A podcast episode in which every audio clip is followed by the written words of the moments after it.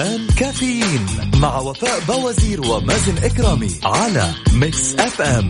Mix FM هي كلها ال mix.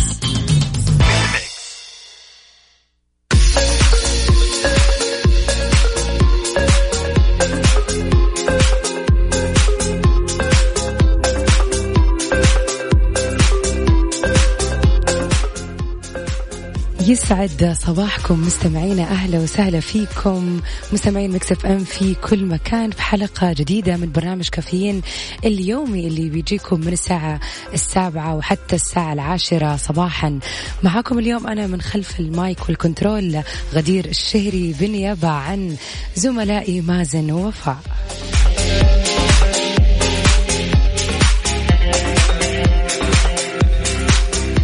برنامج كافيين بيكون معاكم لمدة ثلاث ساعات. في هذه الثلاث ساعات بنطرح آخر الأخبار وأهم المواضيع اللي تبدأوا فيها يومكم إن شاء الله بكل طاقة وحيوية ويعني رايق إن شاء الله.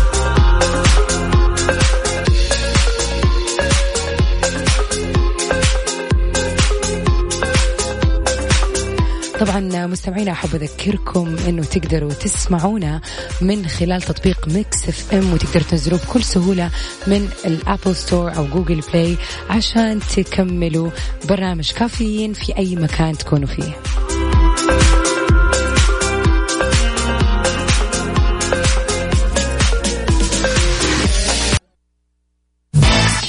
كافيين على Mix FM Mix FM هي كلها ال mix. بال mix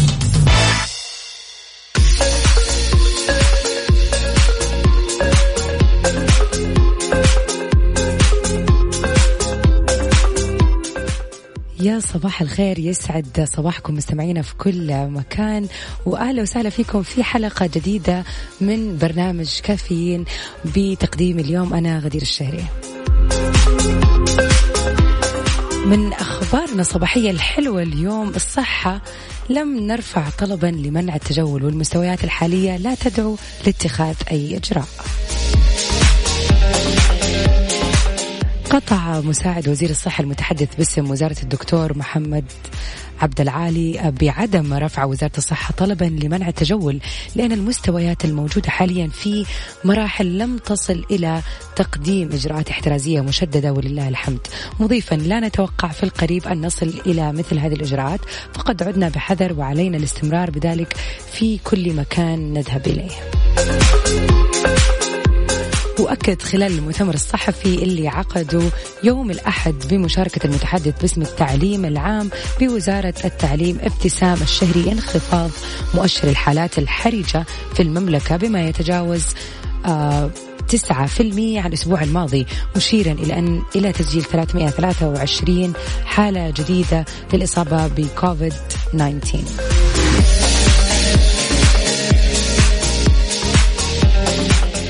يعني الحمد لله ما في داعي للقلق بشكل كبير. الأعداد مستقرة والجهات المعنية طمنت الجميع بخصوص هذا الشيء ولكن الأهم من هذا كله عشان لا نوصل بإذن الله للحالة اللي تستدعي إلى إجراء هذه الاحترازات بشكل جديد أو لا سمح الله يعني الوصول لعزل منزلي أو شيء زي كذا إنه لا نتهاون بالإجراءات المستخدمة الآن والإجراءات الوقائية سواء من كان غسل اليدين أو لبس الكمامة لأنه الوباء ما زال موجود فما ينفع نتهاون فيه. كافيين على Mix FM. Mix FM هي كلها بال mix. بال mix.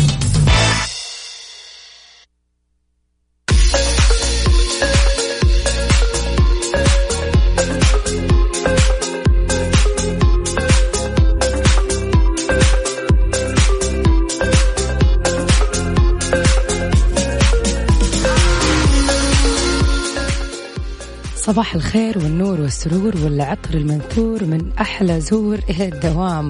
عبدو من جدة يسعد صباحك.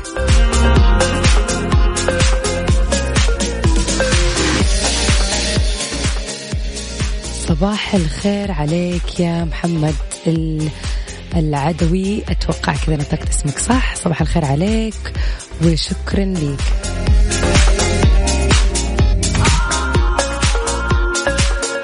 صباح السعادة صباح الابتسامة اللطيفة والجو الرايق همسة اليوم تقبل تميزك وتفردك فالعمر أقصر من أن تعيش في حياة شخص آخر.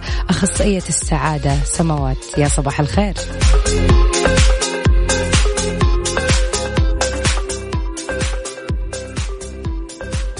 بالنسبة للطقس اليوم مستمعينا بمشيئة الله تعالى بيتوقع أن يتكون الضباب خلال ساعات الليل والصباح الباكر على أجزاء من المنطقة الشرقية خاصة الجنوبية منها. وسماء غائمة جزئيا على أجزاء من المرتفعات الغربية والجنوبية الغربية وكذلك على أجزاء من شمال المملكة. مستمعينا من وين تكلمونا وكيف الجو عندكم اليوم؟ سواء كنت في المنطقة الجنوبية الشمالية الغربية الشرقية أو المنطقة الوسطى. كيف الجو عندكم في صباح يوم الثلاثاء؟ تقدروا تراسلونا على صفر خمسة أربعة ثمانية, ثمانية واحد, واحد سبعة صفر صفر.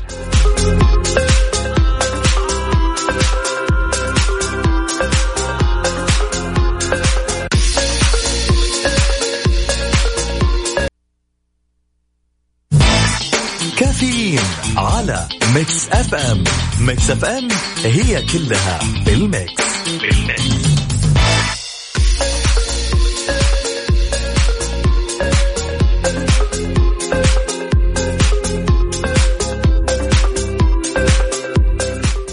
محلات Eddy كل اللي تحتاجه لبيتك من الأثاث والإلكترونيات راح تلاقيه.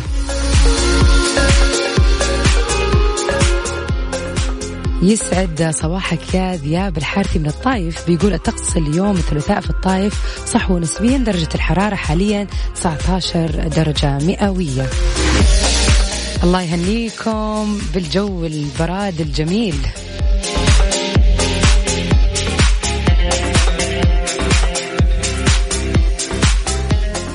في محطات أحيانا بيكون علينا إن إحنا نوقف عندها. ونقرر إن إحنا نحدث ثورة في حياتنا بسببها. صداقاتك علاقاتك أو الناس من حولك بشكل عام. معظم هذه العلاقات وجدت لخلق جو مريح وسعيد ومو عشان تسلب راحتنا وراحة بالنا وتخلينا نشن الحروب النفسية. إنت تحتاج فقط إلى القرار والإرادة. وتذكر إنه يجب عليك أن تعتزل أن تعتزل ما يؤذيك كافيين على Mix FM Mix FM هي كلها بال mix بال mix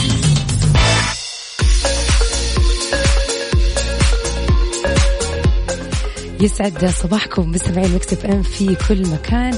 ومكملين في ساعتنا الأولى من برنامج كافيين اليوم. طبعا خليني أعرفكم على مسابقة فريق على الريق. آه مسابقة فريق على الريق بتكون عبارة عن تحدي وفي هذا التحدي راح أتصل على الأشخاص اللي حابة تشارك معانا وحطلب منها إنها تذكر لي أشياء موجودة في مكان معين في مدة خمس دقائق. يعني مثلا إيش في ثلاثة أشياء في المطبخ وعندكم خمس ثواني فقط إنكم تجاوبوا على هذا السؤال. طبعا مستمعينا تقدروا تجاوبوا عليه آه، عفوا تتواصلوا معنا على رقمنا في الواتساب صفر خمسة أربعة ثمانية, واحد, سبعة صفر صفر. اسمكم واكتبوا لي فريق عريق راح أتصل عليكم وخلينا زي ما يقولوا نحمس جونا شوية في الصباح.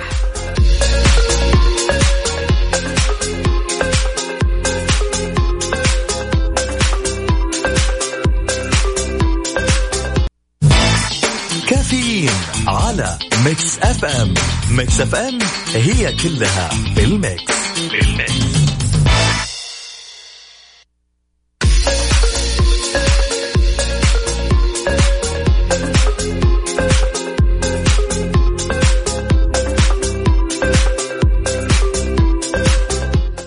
مستمعينا مكملين معاكم في برنامج كافيين اليوم. معاكم أنا من خلف ال mic وال control غدير الشهري. طبعا بكذا نكون وصلنا لنهاية ساعتنا الأولى ولكن مكملين معاكم في ساعتنا الثانية والثالثة. لا تروحوا لأي مكان مكملين.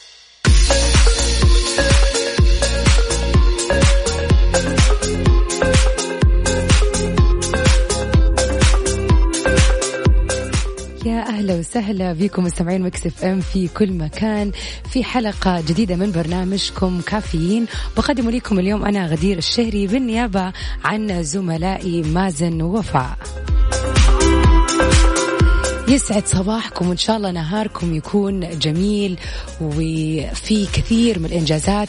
أكيد الآن أنت بتسمعني وأنت رايح للدوام أو رايح تقضي ليك مصلحة أو تخلص ليك شغلانة. أتمنى لك نهار سعيد وإن شاء الله موفق في اللي بتسويه.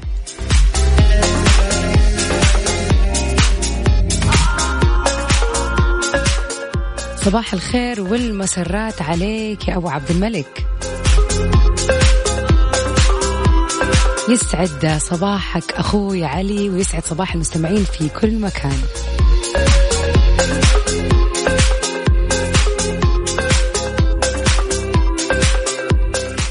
أوضحت دراسة أجرتها مجموعة من الباحثين بجامعة ييل الأمريكية أن أصحاب الخط السيء بيكونوا أكثر ذكاء من غيرهم في نفس المراحل العمرية أو التعليمية. وأشارت الدراسة اللي نشرت في الدورية الأمريكية لعلم النفس إلى أن الطلاب الذين يحصلوا على درجات أفضل من التعليم الأساسي حتى الجامعة عادة ما يكتبون الملاحظات والمسودات بحروف غير متناسقة ونص أقل تفصيلا. وعلى الرغم من أن الخط ليس مثاليا إلى أن الهجاء يكون صحيحا. ووفق الدراسة فإن أدمغة الأشخاص ذوي الخط السيء تعمل بمعدل أسرع مما تفعله أيديهم. وهذا هو السبب في أن الأشخاص ذو الذكاء المرتفع يعطون الأولوية للمعلومة التي يعالجونها قبل نقلها إلى الورق كيف تقيم خطك من عشرة؟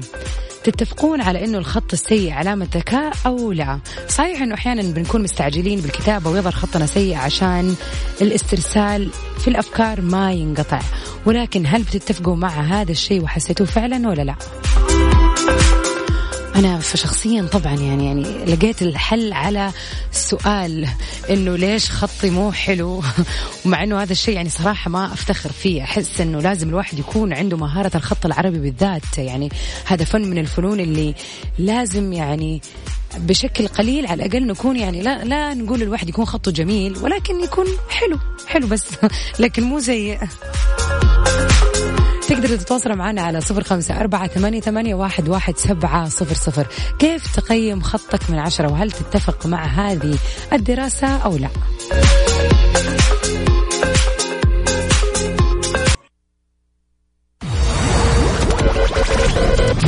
هذه الساعة برعاية Dunkin' Donuts. دانكنها مع Dunkin' Donuts. و eXtra. تخفيضات eXtra الكبرى من 10 إلى 50% على أكثر من 3000 منتج بجميع معارض eXtra وعلى eXtra dot com. شهر كامل من 29 أكتوبر وحتى 28 نوفمبر.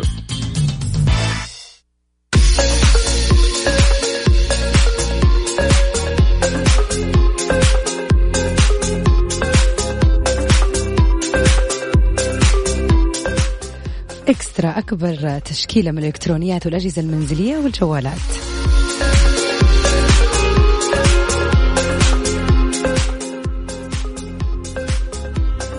واحد من المستمعين كاتب على كذا أنا مرة ذكي خطي زي خربشة الدجاج.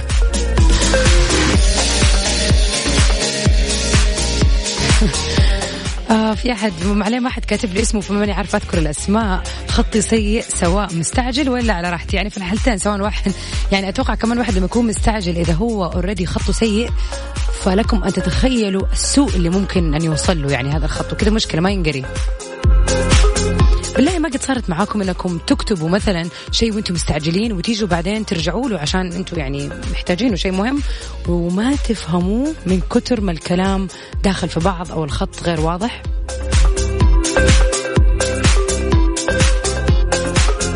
صراحة صارت لي كثير ودائما أتورط و... وأقول إن شاء الله المرة الجاية راح أكتب بشكل أبطأ ولكن ما, ما في فايدة. لكن بعد موضوع اليوم حاخذ الموضوع بعين الاعتبار.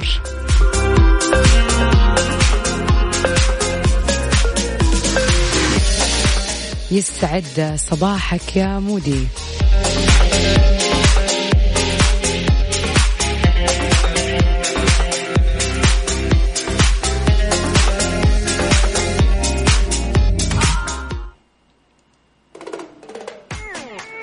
وخلينا ندخلكم كده في mood في نص الأسبوع بس بشكل حماسي شوية. خلينا نسمع خطوة.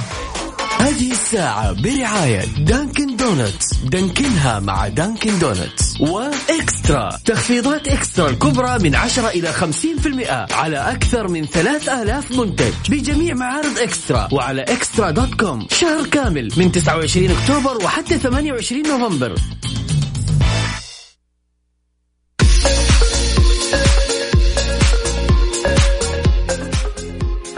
تجهيز وتعقيم أكثر من 5600 عربة مخصصة لخدمة قاصدي بيت الله الحرام. جهزت الرئاسة العامة لشؤون المسجد الحرام والمسجد النبوي 600 عربة كهربائية و5000 عربة يدوية. يشرف عليها 120 موظف لخدمة قاصدي المسجد الحرام مع تطبيق جميع الإجراءات الاحترازية والوقائية حفاظا على سلامتهم. وتعمل إدارة خدمات التنقل بالمسجد الحرام على تعقيم جميع العربات بشكل فوري قبل الاستخدام وبعده. ويتم وضع ملصقات التعقيم للتأكيد بأن العربات معقمة وجاهزة للاستخدام مرة أخرى كما فعلت إدارة التنقل سبعة مواقع ونقاط لتوزيع وانطلاق العربات أربعة منها داخل المسجد الحرام وثلاثة مواقع خارجية مع وضع ملصقات في مواقع التوزيع لضمان تطبيق التباعد الاجتماعي وعدم التزاحم عند طلب الخدمة وتطبيق التدابير والإجراءات الاحترازية وذلك لسلامة ضيوف بيت الله الحرام. وأكد أحد المستفيدين من خدمات العربات فؤاد الهاشمي عن شعوره بالفخر والاعتزاز بالخدمات المتكاملة المقدمة في المسجد الحرام والأخذ بإجراءات السلامة للقاصدين والمعتمرين في ظل ظروف جائحة كورونا الاستثنائية.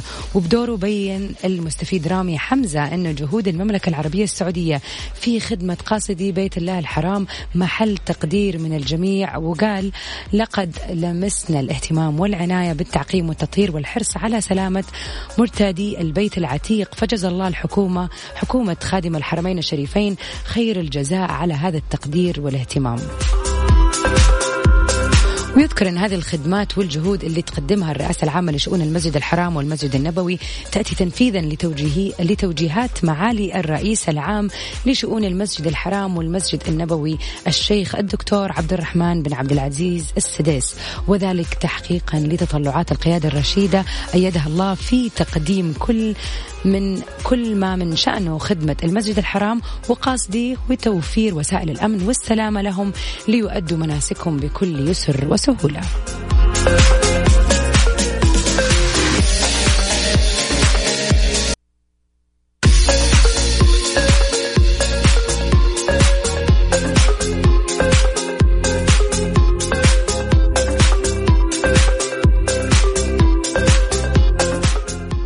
صباح الخير يا مشعل الغامدي ويا أبو ديالة ويسعد صباحكم مستمعينا في كل مكان وعلى وين ما كنتوا رايحين. Good luck in what you're doing.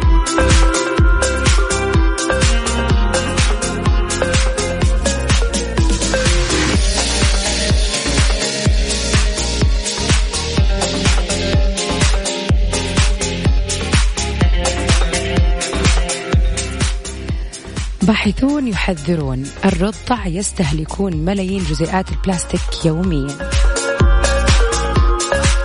كشفت أحدث الدراسات حول زجاجات الرضاعة التي تستعمل لإطعام الأطفال أن أن البلاستيك منها أو عفوا الرضاعات البلاستيكية منها بتفرز ملايين الجزيئات من البلاستيك اللي بيستهلكها الطفل مباشرة.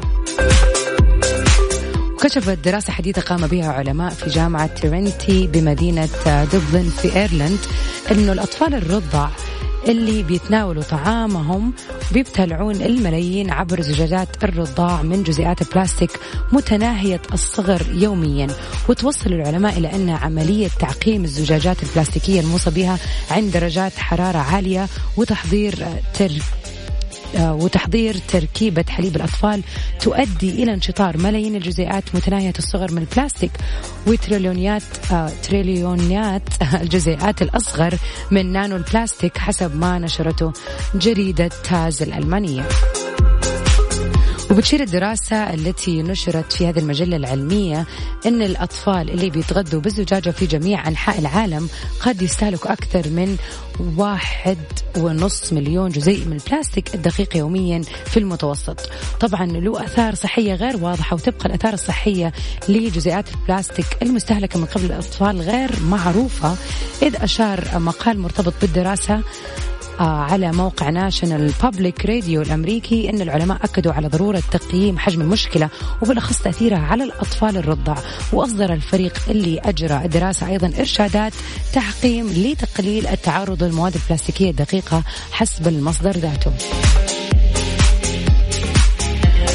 ونقل الموقع الأمريكي عن البروفيسور جون بولند من جامعة تورنتي تصريحات بيقول فيها علينا البدء في إجراء دراسات صحية لفهم عواقب الموضوع ونحن نعمل بالفعل على اكتشاف أكثر أجهزة في جسد الأطفال تأثيرا بهذه الجزيئات البلاستيكية. مشيرا إلى أن الكثير من هذه الجزيئات يمكن التخلص منها بسهولة ولكن لابد من تعميق البحث في مقدار الجزيئات اللي تدخل إلى مجرى الدم وتنقل وتنقل إلى أجزاء أخرى من الجسد. وفي تقرير حول هذا الموضوع في خطوات بيقترحها العلماء لتخفيف هذه الأضرار وهذه بتكون بالقيام بمرحلة غسل إضافية يمكنها من تقليل المواد البلاستيكية الدقيقة المنتجة أثناء تحضير تركيبة غذاء الأطفال العادية. وكمان أوصوا بلغي عفوا بغلي الماء ثم تبريده واستخدامه لشطف الزجاجة ثلاث مرات بعد التعقيم. وصنع التركيبة في يعني قصدهم يقصدوا بالتركيبة اللي هي لما نمزج الماء مع الماء الحار مع الحليب آه هذه يعني هذه العملية خلينا نعملها في وعاء غير بلاستيكي. بعد كذا نبرده ونرجع نصبه ثاني مرة في الزجاجة البلاستيكية النظيفة عشان ما تكون الحرارة عالية وتزيد في إنتاج هذه المادة البلاستيكية مع حليب الأطفال. يعني من باب العلم بالشيء بما إنه الواحد عرف هذه المعلومة فالواحد المفروض يكون أحرص لأنهم عارفين إنه في أضرار بس الدراسات لسه ما أكدت إيش هي هذه الأضرار بشكل أو بآخر. على العموم ما في أي أحد يتمنى إنه طفله لا سمح الله ينضر بشكل أو اخر فيفضل إنه أي أم واي أب يسمعوني الآن يقوموا بعملية صنع الحليب في زجاج في يعني وعاء زجاجي وبعد كذا ينتظروا لين ما يبرد شوية ويرجع يحطوه في نفس الرضاعة البلاستيكية.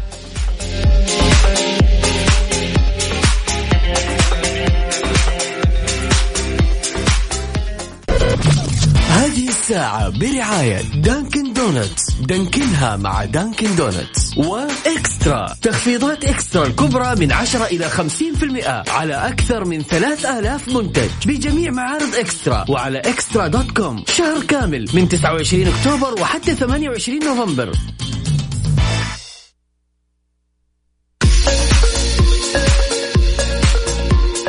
يسعد صباحكم مستمعينا. صباح الخير عليك يا وليد. ولا والله يا باسم لسه ما فطرت. عشان كذا يعني مع برنامج كافيين الواحد بيجي متحمس وينسى إنه يفطر.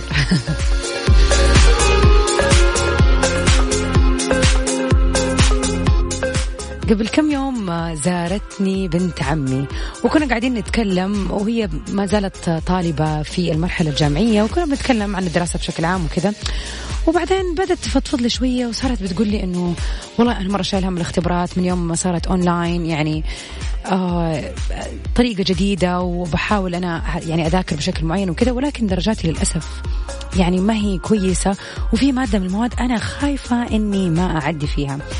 وبعدين مع الكلام أكثر طبعا يعني حاولت إن أنا أهون عليها وأقول لها إنه إن شاء الله تشد حيلها و... وكل شيء حيكون كويس. ولكن فجأة بدأت تتكلم في موضوع ثاني ودخلت في موضوع الفشل وأن هي صارت تشوف نفسها فاشلة بسبب عدم قدرتها على مجاراة يعني مجاراة الدراسة. طبعا حاولت يعني فعلا إني أتكلم معاها وأبين لها إنه حتى لو يعني يعني ما ينفع أقول لا آه انت ما انت فاشلة انت مدري إيه انت ناجحة. خلينا عن الكلام اللي خلينا نتكلم كلام واقعي شوية. الفشل عامة يعتبر خطوة من خطوات النجاح. بالذات إذا الواحد كان ذكي كفاية ونبيه ويواعي أنه هذا الفشل المفروض يقويه وما يكسره ويخليه يحاول لأنها فعلا حتكون بعد كذا إن شاء الله بعد لما يوصل وينجح حتكون أول خطواته للنجاح. طبعا في فرق كبير بين الشخص الناجح والفاشل فمو مجرد إنه الواحد دخل في تجربة وفشل فيها يسمي نفسه فاشل لأنه هذا مو فشل. الفاشل يعني خليني ما أبغى أتكلم في النقاط هذه أنا حابه أسمع منكم أول شيء. إيش من وجهة نظركم هو الفرق بين الشخص الناجح والشخص الفاشل؟ وهل الشخص مجرد ما إنه يعني زي ما يقولوا يخ خلينا نقول يخفق مرة واحدة هل معنى هذا انه هو فاشل أو لا؟ فحابة أسمع فلسفتكم عن هذا الموضوع. طبعا تقدروا تتواصلوا معنا على صفر خمسة أربعة ثمانية, واحد سبعة صفر صفر. طبعا حكون منتظرة إجاباتكم ومشاركاتكم وإذا عندكم أي تعليق على هذا الموضوع يا ريت تكتبونه في الواتساب وحارجع أكلمكم إن شاء الله في ساعتنا الثالثة من برنامج كافيين.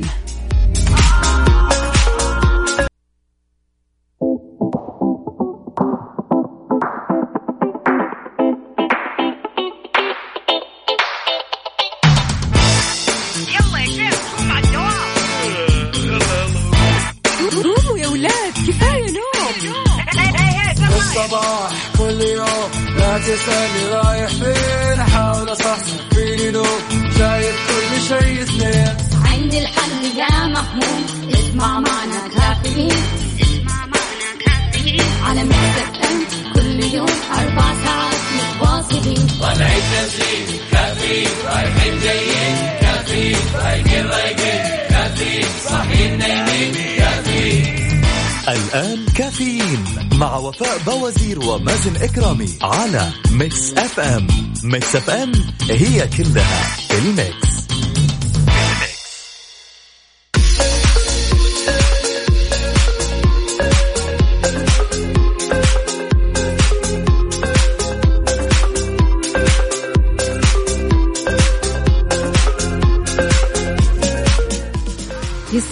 صباحكم مستمعينا في كل مكان واهلا بكم في برامج كافيين اللي بقدمه لكم اليوم أنا غدير الشهري بالنيابة عن زملائي وفاء ومازن.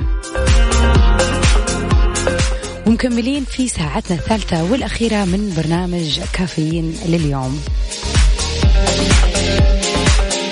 قبل البريك كنا بنتكلم عن الفرق بين الشخص الناجح والشخص الفاشل. حرجع أذكركم ثاني مرة بالموضوع. في ناس كثير بتفشل في أوقات كثيرة وبتعدي بمواقف بتكون خلينا ما أبغى أقول فشل آه، يعني أبغى أقول أنه هي مثلا بتواجه عقبات وما بتنجح في هذه العقبات فبيصنفوا نفسهم إنهم أشخاص فاشلين. من وجهة نظركم إيش هو الفشل وإيش الفرق بين الشخص الناجح والفاشل؟ تقدروا تتواصلوا معنا على صفر خمسة أربعة ثمانية, ثمانية واحد, واحد سبعة صفر صفر.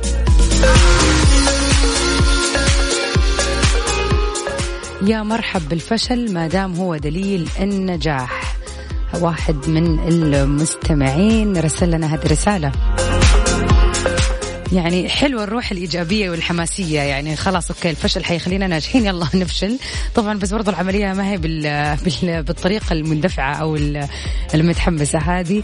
يعني الواحد لازم يستغل فشله بشكل ذكي عشان ينص... يعني يصنع منه نجاح. أرجع أذكركم أرقام التواصل صفر خمسة أربعة ثمانية, ثمانية واحد, واحد سبعة صفر صفر. بعد الفاصل راح أذكر لكم النقاط بين الشخص الناجح والفاشل بس يهمني أسمع آراءكم في هذا الموضوع.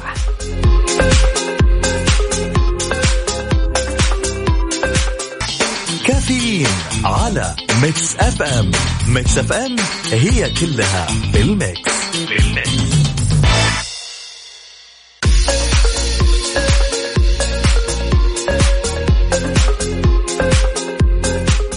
من أهم الفروق الكبيرة والأساسية بين الشخص الناجح والفاشل.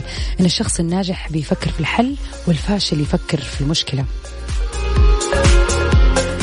الناجح لا تنتهي أفكاره أما الفاشل لا تنتهي أعذاره. الناجح بيساعد الآخرين والفاشل بيتوقع المساعدة من الآخرين. الناجح بيشوف حل في كل مشكلة والفاشل بيشوف مشكلة في كل حل. الناجح يعتبر الإنجاز التزام يلبيه والفاشل لا يرى في الإنجاز أكثر من وعد يعطيه. الناجح عنده أحلام يحققها والفاشل عنده أوهام وأضغاط أحلام يبددها.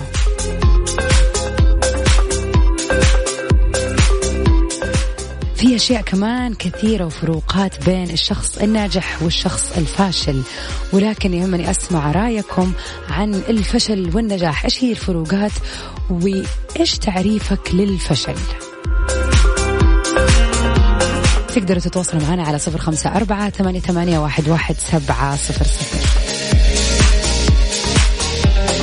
مستر إكس بيقول تذكر أنه توماس أديسون خدم البشرية لما فشل 999 مرة في محاولة لاختراع المصباح.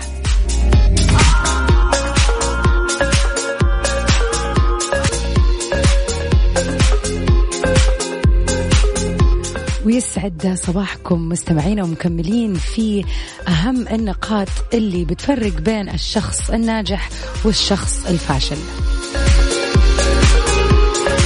الناجح يقول عامل الناس كما تحب أن يعاملوك. والفاشل يقول اخدع الناس قبل أن يخدعوك. الناجح يرى في العمل أمل والفاشل يرى في العمل ألم. الناجح ينظر للمستقبل ويتطلع ويتطلع لما هو ممكن والفاشل ينظر للماضي ويتطلع لما هو مستحيل. الناجح يختار ما يقول والفاشل يقول دون أن يختار. الناجح يناقش بقوة وبلغة لطيفة والفاشل يناقش بضعف وبلغة فضة. الناجح يتمسك بالقيم ويتنازل عن الصغائر والفاشل يتشبث بالصغائر ويتنازل عن القيم. الناجح يصنع الأحداث والفاشل هو اللي تصنعه الأحداث. يعني من كل هذه النقاط اللي ذكرناها نقدر نقول إنه الشخص الناجح هو الشخص الإيجابي واللي بيشوف الشيء الكويس في كل شيء في كل فرصة أو في كل آه، آه، خلينا نقول مهمة فشل فيها بيشوف منها الشيء الكويس وبيستنتج منها الشيء الكويس اللي يقدر يستفيد منه ويكمل بعده عشان يوصل اللي يبغاه. أما الشخص الفاشل هو الشخص السلبي لكل شيء بيشوفه بيواجهه بياخذ منه الأشياء السلبية فقط وبينسى الأشياء الكويسة وبكذا عمره ما راح يوصل لأي هدف من أهدافه. إن شاء الله صباحكم صباح نجاح وصباح آه يعني مواقف ناجحة وأشياء ناجحة ويوم ناجح بإذن الله عليكم لأنكم كلكم بإذن واحد أحد ناجحين.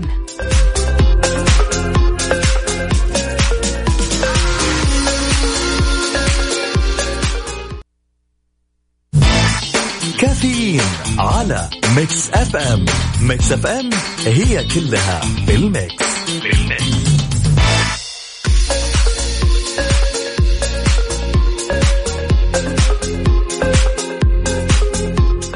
فأغلب الأحيان لا يكون الفرق بين الناجح والفاشل فرقا من حيث القدرات أو الأفكار الأفضل بل يكون في الشجاعة التي يتحلى بها المرء في الرهان على أفكاره وفي تحمل المخاطر المحسوبة وفي الفعل. هذا كان كلام محمد القرني. الله يعطيك العافية. فعلا كلام من ذهب. البيئة بتسمح بالصيد وفقا للأنظمة. الحياة الفطرية وتحدد وفقا طبعا لأنظمة الحياة الفطرية وتحدد الحيوانات والمناطق المحظورة. أعلنت وزارة البيئة والمياه والزراعة ممثلة بالمركز الوطني لتنمية حياة الحياة الفطرية ومن منطلق حرصها على تطبيق الأنظمة والقوانين التي تحافظ على الحياة الفطرية السماح بممارسة هواية الصيد اعتبارا من تاريخ 1 11 2020 وحتى تاريخ 14 1 2021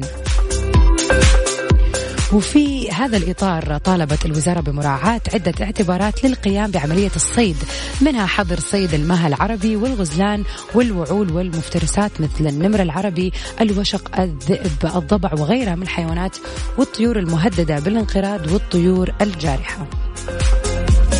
ونقتصر الصيد على الأسلحة الهوائية المرخصة باسم مستخدمها فقط والصيد بالطرق التقليدية آه، كالصقور وكلاب الصيد السلق وطبعا منوهة بأنه يمنع استخدام أي وسائل أخرى تؤدي إلى اصطياد أكثر من حيوان أو طائر سواء ببنادق رش آه، وشباك الصيد أو الصيد بطرق غير مسموحة مثل استخدام الغازات أو عوادم السيارات أو الإغراق بالماء أو استخدام وسائل الجذب والنداء وغيرها. كما شددت الوزارة على منع الصيد جميع أنواع الحيوانات أو الطيور داخل حدود المدن والقرى والمراكز والمزارع والاستراحات أو أي تواجد سكاني أو بالقرب من المدن والمنشآت العسكرية والصناعية والحيوية. وداخل نطاق المحميات والمشاريع الكبرى كنيوم والبحر الأحمر و وتطوير مثلا تطوير السودة ومنطقة الهيئة الملكية للعلا وعلى امتداد سواحل المملكة بعمق 20 كيلومتر باتجاه البر. يمكن تحديد بعد المنطقة عن الساحل باستخدام أجهزة تحديد المواقع.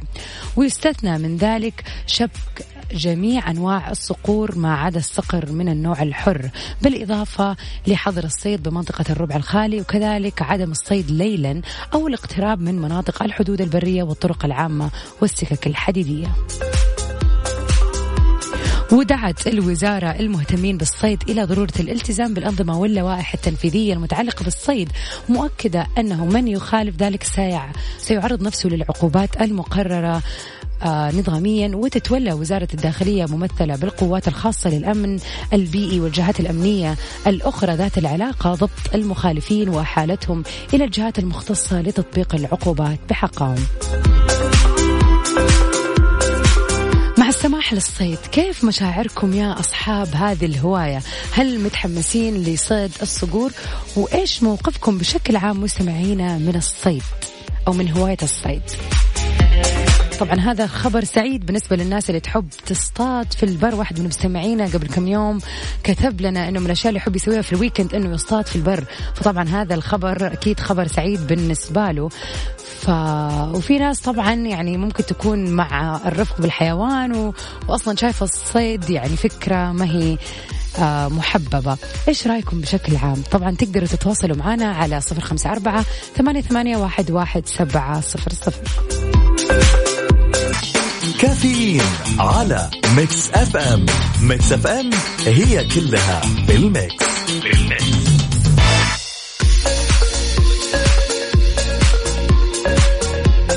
وبكذا مستمعينا نكون وصلنا لساعتنا الثالثة والأخيرة ونهاية حلقتنا اليوم في برامج كافيين. كنت معاكم أنا غدير الشهري وكانت ثلاث ساعات جميلة وأتمنى أنها تكون نفس الشيء عليكم. وإن شاء الله نجدد اللقاء بكرة في حلقة جديدة من برنامج كافيين.